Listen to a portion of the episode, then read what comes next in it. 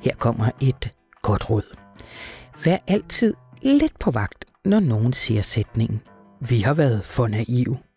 Fordi lige i halen på den kommer der stort set altid noget dumt. Gerne noget med krudt og kugler. Det kom chefredaktør Rune Lykkeberg til at tænke på, da Henry Kissinger døde i sidste uge. Den tidligere præsidentielle sikkerhedsrådgiver, amerikanske udenrigsminister og del med også Nobelprismodtager, der blev flotte 100 år gammel. Rune Lykkeberg han har et par ord med på vejen. Ikke så meget til Kissinger, men til en samtid, der hylder hans kynisme, når det jo faktisk er det modsatte, vi har brug for. Det her det er radioinformation, og mit navn er Anna von Sperling, og på en mur på vej til arbejde, der står der ude på Amager med store påmalede bogstaver, forbliv naiv. Det råd, det her med os, givet videre, også selvom det kan være lidt svært. For eksempel blev det i går klart, at øh, det mange havde frygtet, nemlig at de store olieproducerende lande og et par af de mest forbrugende, altså ikke har tænkt sig, at det skal ende med, at der skal stå noget om de fossile brændsler i slutdokumentet til COP28.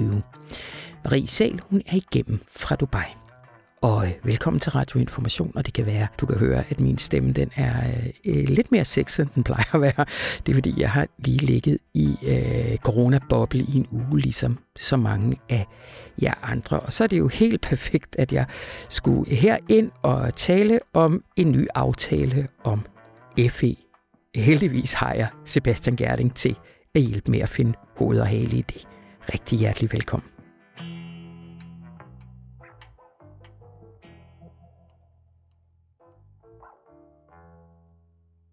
Og så skulle jeg gerne have Marie set igennem fra Dubai. Hej Marie. Hej Anna. Ved du hvad, altså du skrev, du har lidt, øh, du har lidt øh, teaset for mig, øh, hvilken flot udsigt du har. Jeg synes, du skal dele den med lytterne. Ja, altså jeg sidder lige nu hjemme i vores lejlighed i sådan et meget, øh, i et højhus, der ligner alle de andre højhus, der er her i Dubai. Og ud af vinduet, der kan jeg ligesom, nu er det ved at blive mørkt, men øh, der er swimmingpool lige ude foran en kæmpe stor motorvej, og så ja, en hel masse en, hel, en, en hel masse højhuse, der blinker og øh, ja, ser fyldt, fyldt med stål og beton og så videre. Ja. Det er hviledag i dag på koppen, så øh, I, har været, I har været ude i byen. Ja, det har vi. Og få lidt julestemning.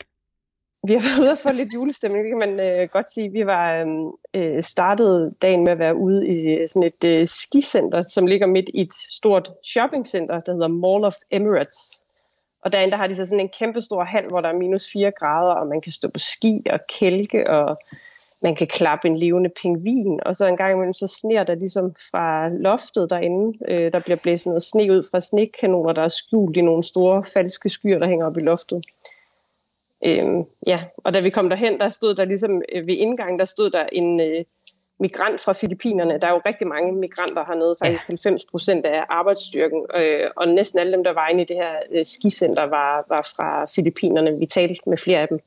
Men, der, men ham, der stod ved indgangen, han stod så var klædt ud som sådan en amerikansk Christmas elf i grøn jakke og stribet bukser og snabelsko, og så stod han ligesom og dansede og bød velkommen, og ved siden af ham, der var der så sådan tre mekaniske rensdyr, der sang It's the most wonderful time of the year, når man sådan gik ind og trykkede Ej. på en knap, så det var meget øh, øh, absurd. Absurd, ja, det lyder som sådan. Jo, altså også fordi, at øh, du jo selvfølgelig er der for at dække COP28, og i den her uge, der kom der også en rapport, der jo viser, at lige der, hvor du er i verden, jo altså også kommer til at opleve helt ekstreme konsekvenser af de klimaforandringer, der, øh, der tårner sig op foran os.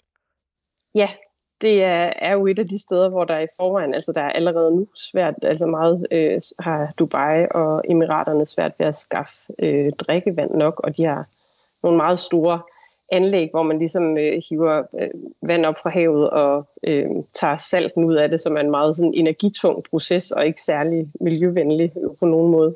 Nej. Og som jo igen kræver endnu mere nedkøling af hjemmene, fordi det er jo tæt ved at være et sted på kloden, hvor man faktisk ikke kan leve som menneske uden at blive assisteret ja. kold, hvilket man jo så også kan sige, det her øh, absurde oplevelse i dag sat på spidsen.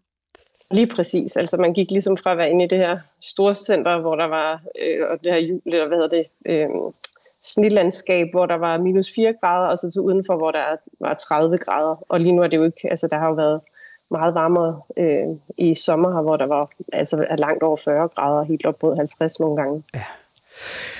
Det er torsdag, og, øh, og derfor er det hviledag på koppen. Sådan en øh, har man også. Øh, men altså, hvad var det i går onsdag? Tirsdag fik vi øh, det første bud på en, øh, en, en sluttekst, øh, som indtil videre kan jeg forstå, sådan primært er byggestenene til øh, den sluttekst, der skal forhandles videre.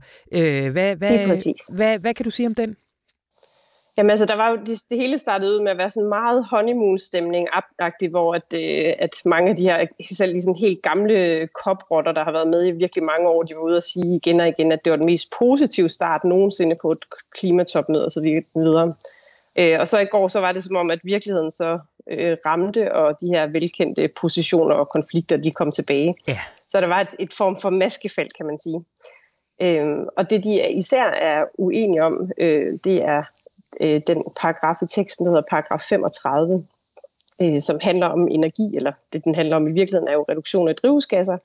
Og i den paragraf, der står der både nogle positive ting, altså det her med, at øh, nogle lande ønsker en tredobling af vedvarende energi i 2030, men det er også i den paragraf, hvor der står, er det her forslag om at udfase fossile brændsler. Ja.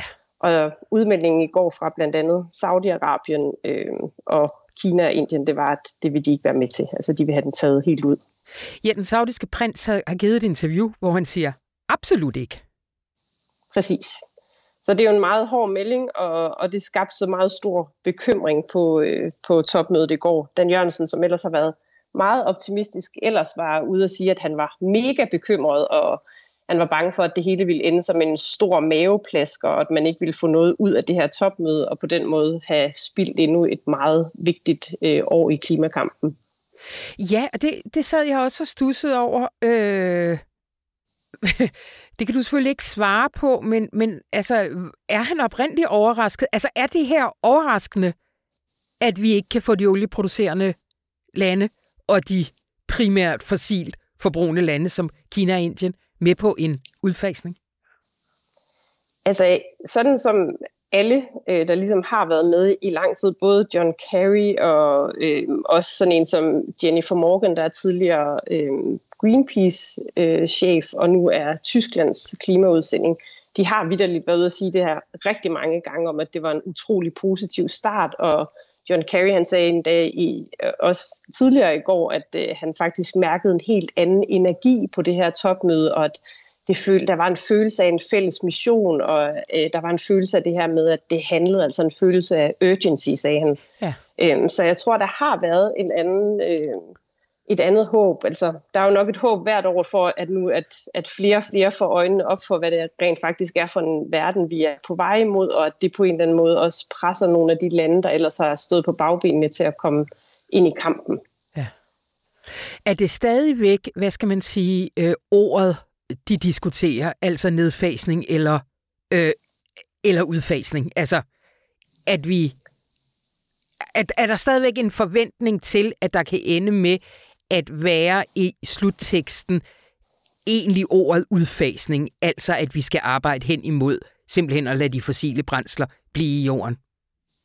Ja, altså øh, sådan som det blev fremlagt i går, så var det jo faktisk, at, øh, at Saudi-Arabien var helt ude at sige, at det skulle pilles ud af teksten. Så det var jo en melding fra dem sådan set om, at de slet ikke vil have, at der overhovedet står noget om fossile brændsler i teksten. Så jeg har okay. lige nu tror jeg, det er lidt øh, svært ligesom at sige, hvad der, hvad der sådan er er op og ned i det, men det er i hvert fald helt sikkert, at der stadigvæk er en meget, meget stor diskussion omkring det her med fossile brændsler, og det handler ikke kun om udfasning versus nedtrapning, øh, men det handler også bare om ordet i sig selv. Ja. Hvad kommer der til at ske nu? Øh, nu øh, åbner øh, koppen igen i morgen for forhandlinger. Hvad, hvad, hvad kommer der til at ske fremad? Jamen altså, så kommer der jo, der er jo stadigvæk fem dage tilbage, og selvom der så var en bekymrende melding i går øh, fra, fra flere, så er der jo fem dage tilbage, og derfor så er det langt fra slut. Og ja. man kan sige, at de der topmøder, det er jo altid sådan en følelsesmæssig rutsjetur, hvor man det ene øjeblik ligesom er fuld af håb og optimisme, og man hører rigtig gode meldinger fra, fra øh, forhandlere og NGO'er osv., og, og det næste øjeblik, så er man helt nede i kulkælderen, ja. hvis man kan sige det.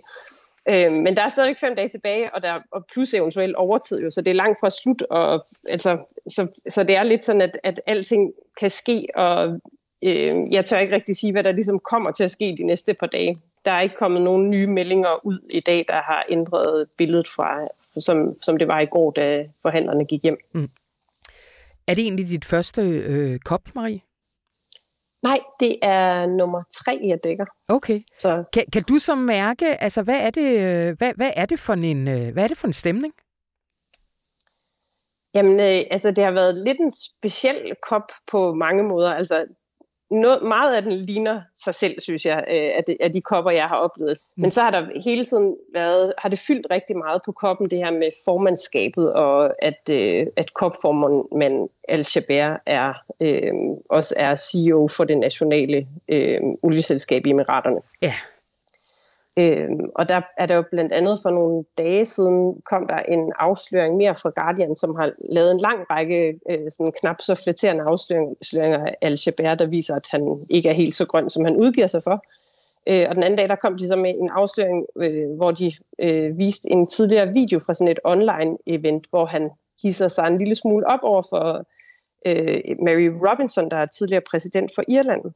Og han siger blandt andet her, at at han, selvom han er uddannet, eller at han som uddannet ingeniør ligesom respekterer videnskaben, men så påstår han i samme åndedrag, at der ingen videnskab er derude, øh, som siger, at fossile brændster skal udfases for at nå halvanden grader. Og lige okay. præcis den, ja, og den udtalelse, den skab, har virkelig skabt et øh, rammeskrig hernede. Øh, og der, det er noget, der er blevet talt rigtig meget om i krogene rundt omkring. Øh, og det var selvfølgelig, fordi det blev set som sådan et endeligt bevis for, at kopformanden, øh, altså at han har en anden dagsorden end at fikse klimaet. Øh, og at, altså man ved jo godt det her med, at det kun kan fikses ved at lave olie og kul og gas blive i jorden. Ja. Men blandt andet så var der en, øh, et event i går i den tyske pavillon, som øh, var arrangeret af to af sådan, de meget kendte klimaaktivister, der er Vanessa Nakate fra Uganda og Louisa Neubauer fra Tyskland som gik på scenen sammen med sådan en anden berømthed i klimakredse, en, en svensk klimaforsker, der hedder Johan Rockstrøm. Og de gik ligesom op for at udtrykke deres bekymring over formandskabet, og så øh, for at ramse op, hvor meget videnskab der rent faktisk siger, at der ikke er plads til fossile brændsler, hvis vi gerne vil holde os, øh, holde os under de halvanden grader. Og, og det, det der er i det der, at det både er noget klimapanelet har sagt, det er noget det europæiske energiagentur siger, og ja altså, der er meget, meget stor øh, videnskabelig enighed om, at der ikke er plads til fossile brændsler i fremtiden, hvis vi skal holde, holde os på halvanden grader. Ja, ja. Men, men, men betyder det så også, at, øh, at, at, at tilliden til, om det her formandskab øh, faktisk vil, øh, er, de, er, de, er de rigtige til at, at bære en, øh, en aftale igennem, den, øh, den har fået nogle, nogle hak i tuden? Ja, det har det, og det har det, sådan har det været helt fra starten af mødet af, altså i takt med, at de her afsløringer er kommet, og øh, har der hele tiden været spekuleret i, om det egentlig var så smart at ligge, øh, det, man kan jo godt kalde det verdens vigtigste møde, om det var så smart at ligge det i en oliestat, når det ja. handler om i virkeligheden at udfase lige præcis olie, kul og gas. Ja. Og Marie, det må øh, de næste dage jo, jo vise, og når vi sender radioinformation igen næste fredag, så er du vel så er du vel hjemme og sidder her foran mig. Så er jeg hjemme, forhåbentlig i hvert fald. Ellers så skulle den gå ud i historisk lang overtid. Det er rigtigt, det er rigtigt. ja. Godt, jamen ved du hvad, øh, tak for, øh, for din tid, og, øh, og vi ses på den anden side. Ja, det gør vi, Anna. Ha' det godt. godt. Hej. Hej.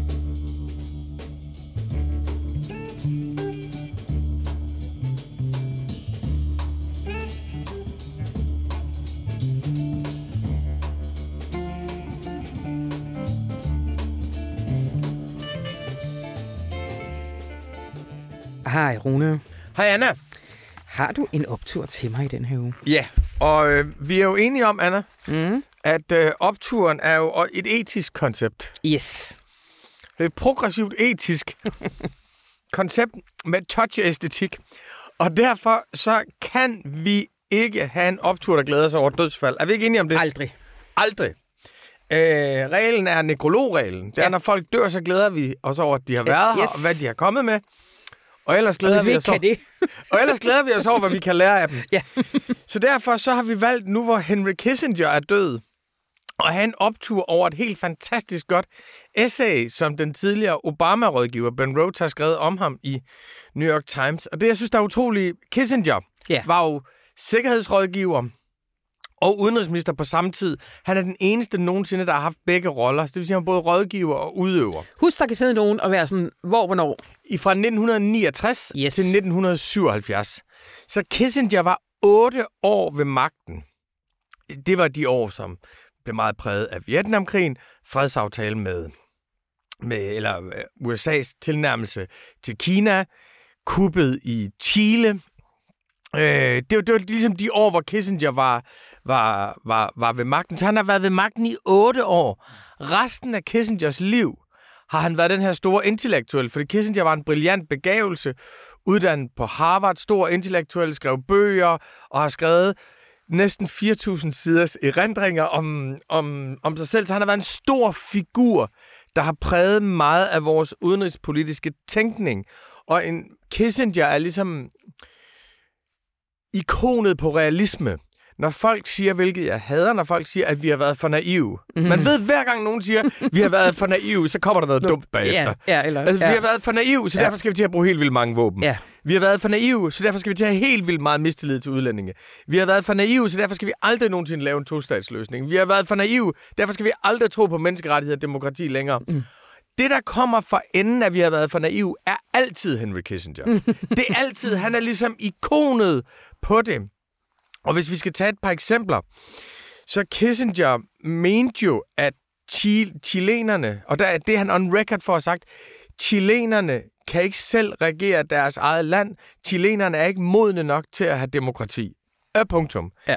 Kissinger bliver tilbudt en fred i Vietnam i slutningen af 60'erne, nægter at tage imod den, fordi det vil være Lyndon B. Johnson, den demokratiske præsidentkandidats fred. Så derfor afviser han en fred, så han kommer så til at indgå præcis den samme fred fem år senere ja. i 1973, altså med kolossale døds, dødsfald og et store tab i mellemtiden, udelukkende af hensyn til amerikansk indrigspolitik. Udelukkende af hensyn til det, udskyder han den her fred i flere år og bliver regnet for det store taktisk-strategiske geni.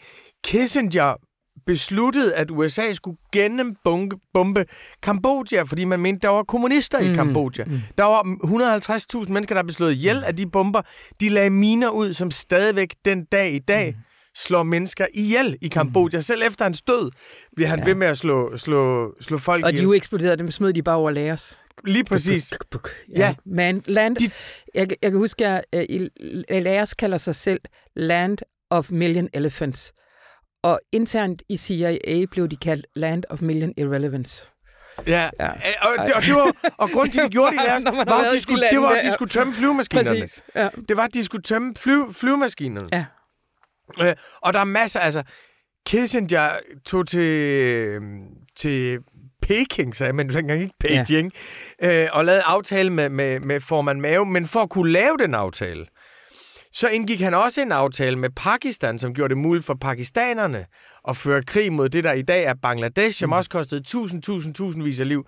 Det, der kendetegner Kissinger, det er, at midler, at målet altid helliger midlerne, mm. og målet er amerikansk dominans i verden, og underforstået ved amerikansk dominans i verden, at det er godt for, for, for verden. Så derfor er han indbegrebet af kynikeren. Og mm. det, som Ben Rhodes skriver i sit essay, som jeg så opmundret over at have læst, det er, at han skriver, hvis folk er i tvivl om, hvorfor der findes nogen rundt omkring i verden i dag, der ikke gider støtte USA i Ukraine, som ikke stoler på USA, som, som bevæger sig over i nærheden af Kina, fordi de USA er hyggelige, så er Henry Kissinger svaret.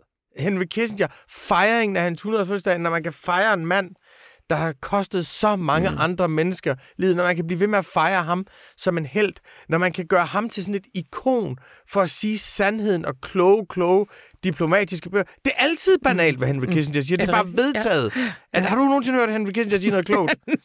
Men du har tit hørt noget som det, Henry Kissinger. Det er, ja, ja, helt klart. Det er altid ja, afsenderen. Ja. Og aldrig... Men vil også sat op som den store realist over for de der idealister, der kom sidenhen, og som øh, drev amerikansk udenrigspolitik i... Altså, det er vel også hans, hans legacy. Ja, klart. Altså, og det, der er frygteligt, synes jeg, det er, i dag er der jo ligesom den her fortælling om, vi har været for naive, vi troede på menneskerettigheder og demokrati, ja.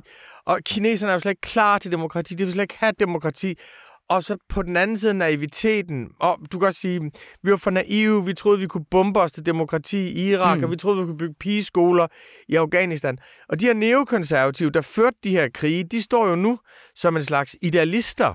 Så deres fiasko bliver til et argument for, for Kissinger-positionen. Erkendelsen i dag af, at Vesten ikke styrer verden, at vi kommer ikke til at bestemme historiens gang herfra, den bliver meget tit, men hvis det ikke er os, der er historiens hovedperson, hvis det ikke er vores ideal, der styrer verden, så skal vi bare være ligesom Kissinger. Og det vil være den værste lærer overhovedet. Fordi er der nogen, der har belastet vores autoritet i verden, så er det Henry Kissinger. Ja.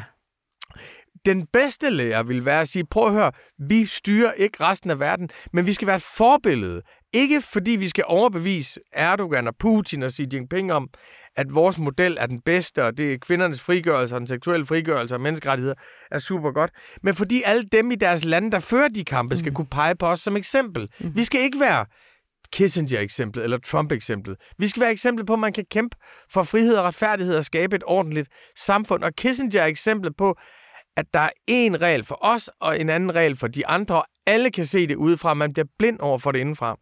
Og hvis jeg så ligesom skal have været lidt opturspositiv her til sidst, ikke, så er det, jeg synes, det er så opmuntrende, at der kan være sådan en som Ben Rhodes, som har været rådgiver for Obama i otte år, virkelig en del af det udenrigspolitiske establishment, som, som, som kan skrive sådan en tekst, hvor han siger, at det er selvfølgelig grusomt at skrive så ondt om en mand, der lige er død.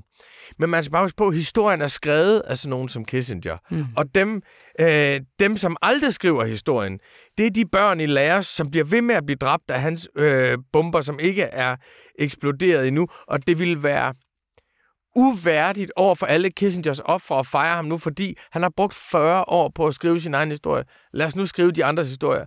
Det, at USA ja. kan rumme det, kan rumme den modsigelse, som jeg, vi jo ikke vil kunne rumme i Danmark, er jeg helt, helt, helt, helt, helt sikker på. Og det, de kan gøre det på et tidspunkt, hvor israelerne gennembomber det sydlige Gaza, mm. på et tidspunkt, hvor vores hyggeleri er udstillet for hele verden. Vi vil gerne tage flygtninge fra Ukraine, fordi de ligesom os. Vi vil ikke tage flygtninge fra, fra, fra, fra Syrien. Der er alle mulige forskelle, men der er også nogle ligheder. Hvis Putin han omringer en by og siger, her må ikke komme medicin, vand og fødevarer mm. ind, så siger vi, det er stalinistiske metoder, det tager vi afstand fra. Når Netanyahu gør det sammen, ja. så er det ligesom Israels ret til at forsvare sig selv. Altså lige nu, hvor vores hyggeleri bliver udstillet for hele verden, mm. og, og det er helt, altså grusomheden i det, at der er nogle liv, palæstinensiske liv, forekommer langt mindre værd mm. Mm. end andre liv. Når det bliver udstillet for hele verden, så kan jeg trods alt glæde mig over, at Ben Rhodes han kan tage ikke at tvære Kissinger rundt i sølet, men at skrive historien fra perspektivet fra alle hans ofre. Optur. Kæmpe optur. Tusind tak, Rune Lykkeberg.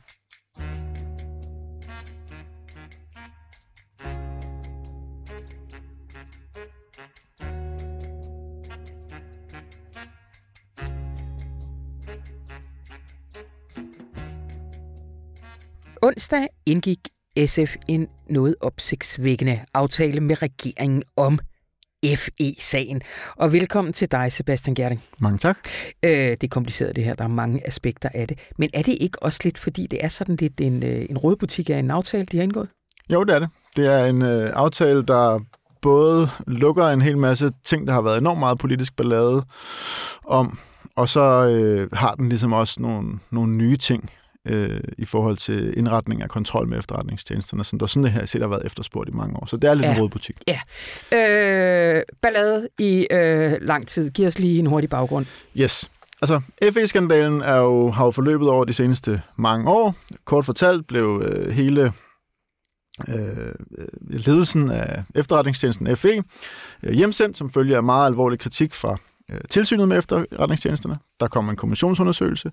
Den frikendte øh, i, store, øh, i store træk øh, FE. Du bliver lige nødt til at sige kort om, hvad kritikken gik på. Yes. Øh, jamen, kritikken gik, gik på, på, at der havde været en øh, whistleblower internt, der havde flaget nogle ting omkring et samarbejde mellem øh, Danmark og den amerikanske efterretningstjeneste NSA om tapning af fiberkabler. Så der var ligesom en stor diskussion, gjorde Danmark noget forkert her?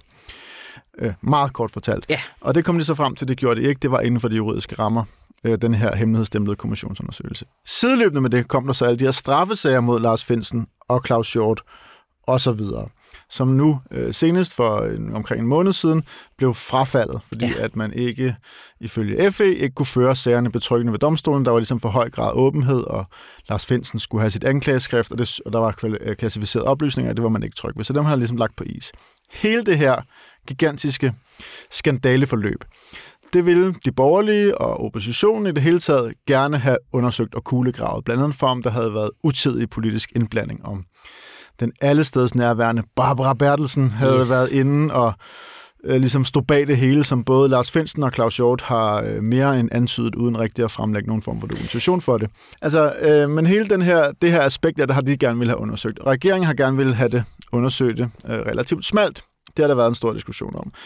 Hvad hedder det? Og i den her uge ville det så være en debat i Folketinget om det, hvor de borgerlige, øh, eller hele oppositionen ville lægge et maksimalt pres på regeringen for at få udvidet den her undersøgelse, og for os om at få undersøgt Samsam-sagen Ja. i samme ombæring. Og så er man derude og tænkt, hvad samtalen? så må du også lige hurtigt forklare os det. Ja. Samsam-sagen handler om den her øh, øh, med al sandsynlighed agent for FE, som var i virkeligheden ligesom en syrienkriger, en der tog til Syrien og kæmpede, blev rekrutteret af FE, accepterede, at han skulle rapportere tilbage til FE. Det fik han nogle penge for arbejdet nogle år øh, til alles øh, umiddelbare øh, tilfredshed. Han ender så i nogle problemer efterfølgende, efter han er stoppet som agent, øh, ender han ned i Spanien med at blive fængslet, og så bliver han dømt for nogle af de ting, som han jo selv mener, han har gjort, øh, mens han blev betalt af Danmark. Og hele det, den del handler ligesom om, hvad skulle Danmark have gjort for at hjælpe ham? Skal man virkelig lade sådan en som ham øh, i stikken, når han nu har, har hjulpet os?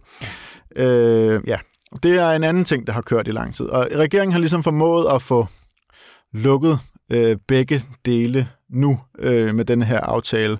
Øh, de var under et stort parlamentarisk pres, og øh, de havde ligesom to interesser i det.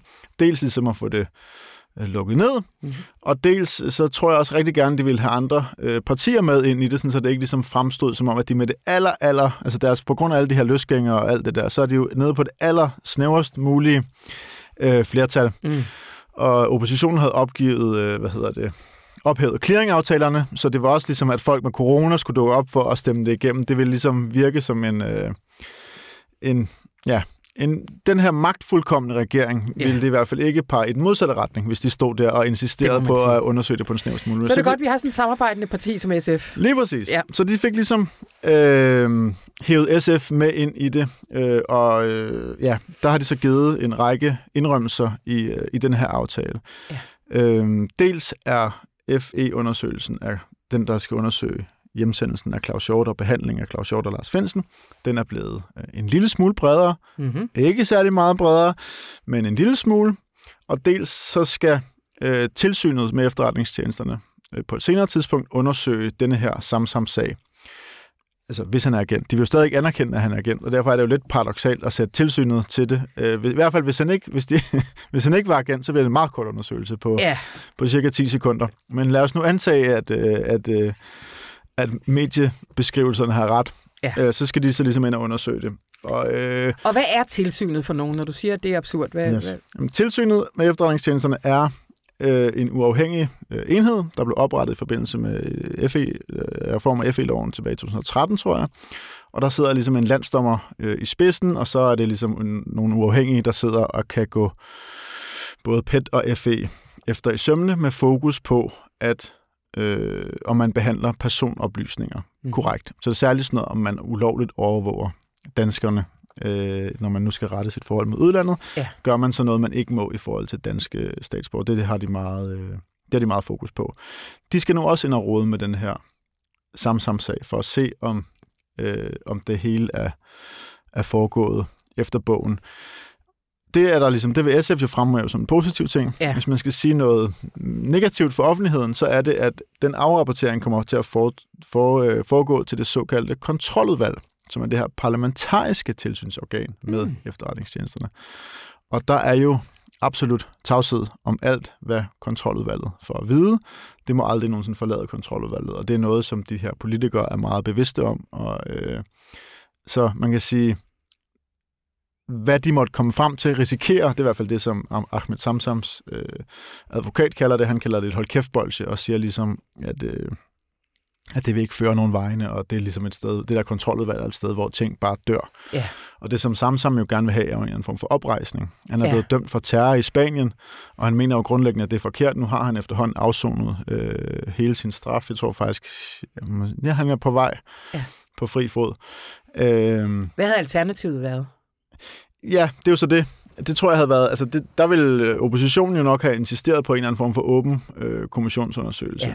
Men hvis- det skulle være det, så vil man jo på en eller anden måde tvinge efterretningstjenester til at anerkende, at han var agent, og det ved de ikke, osv. Så, videre. så altså, det, der er ligesom en grund til, at den er endt, hvor den er endt, både med, med Finsen-sagen og Lars Hjort og det her Samsam-sagen. Det er, fordi regeringen har ikke vil give sig på, at begge dele skal være relativt øh, lukkede mm.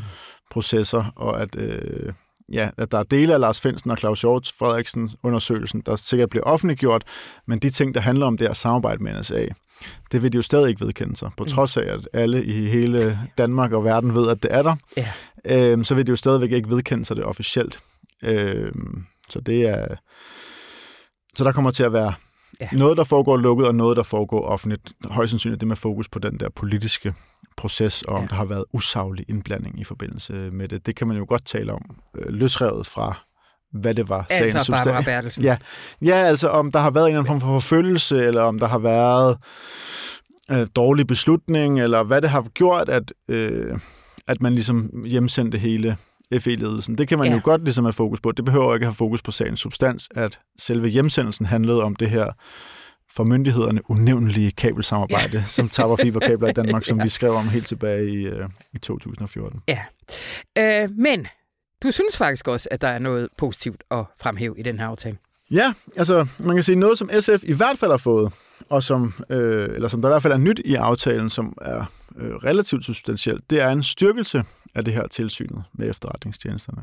Øh, og det er den her tilsynsmodel, bliver altid fremhævet af regeringer i, i skiftende tider, når der har været efterretningsmæssige skandaler og problemer, så siger de, at vi har jo det her uafhængige tilsyn, der kigger på det. Men deres mandat har været ret snævert. Mm.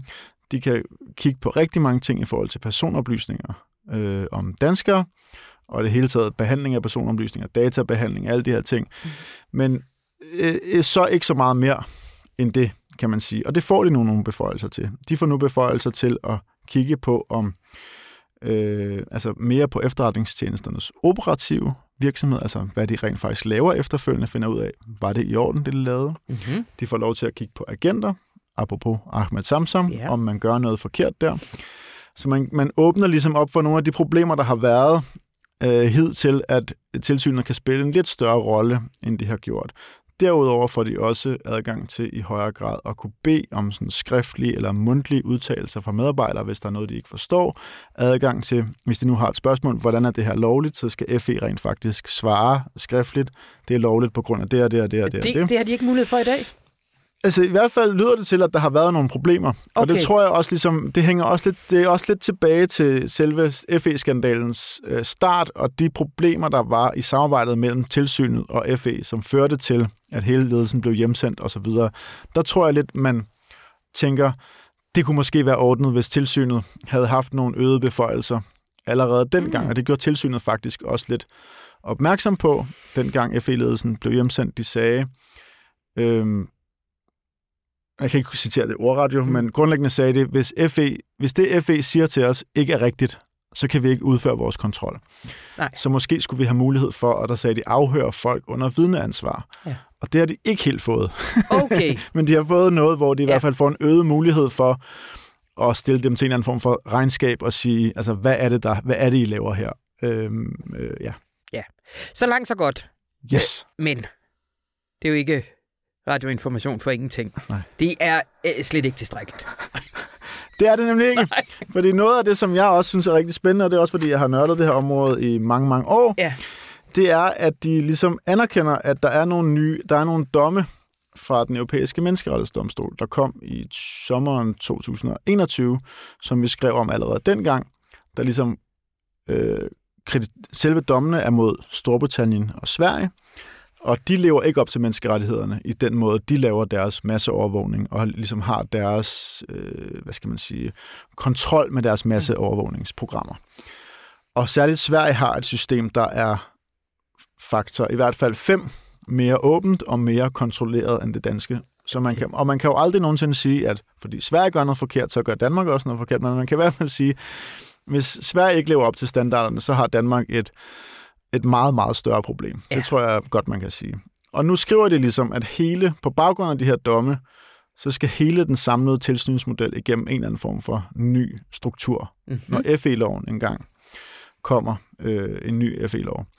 Som er annonceret til... Som er annonceret, øh, det har været annonceret flere år, men man ved Okay. ikke rigtig, hvad de laver. Nej. Jeg tror, de har haft travlt med nogle... Øh, Altså, de sidder med lovarbejdet. ja, men Okay. jeg tror, de har haft travlt med de her skandaler, og Åh, havde ja. ikke lige behov for et nyt lovgrundlag samtidig. Så der kan også være gode årsager til, at det er forsinket. Og samtidig tror jeg også, ligesom, at øh, de her domme på menneskerettighedsdomstolen øh, kommer ikke nødvendigvis så... Øh, hvad skal man sige? Det er en ret stor kulturændring, hvis de skal leve op til det, der er der. For det Ja. er ligesom øh, hvis man fortolker det som nogle jurister gør, er det ligesom nærmest en domstolslignende struktur, der skal tage stilling til, øh, må vi indsamle det, må vi bearbejde det, må vi gøre det, må vi sende det til USA, må vi sende det mm. til, altså en, en langt mere intensiv kontrol med det, som efterretningstjenesterne i Danmark har haft stort set frit spil til at gøre Ja. altid.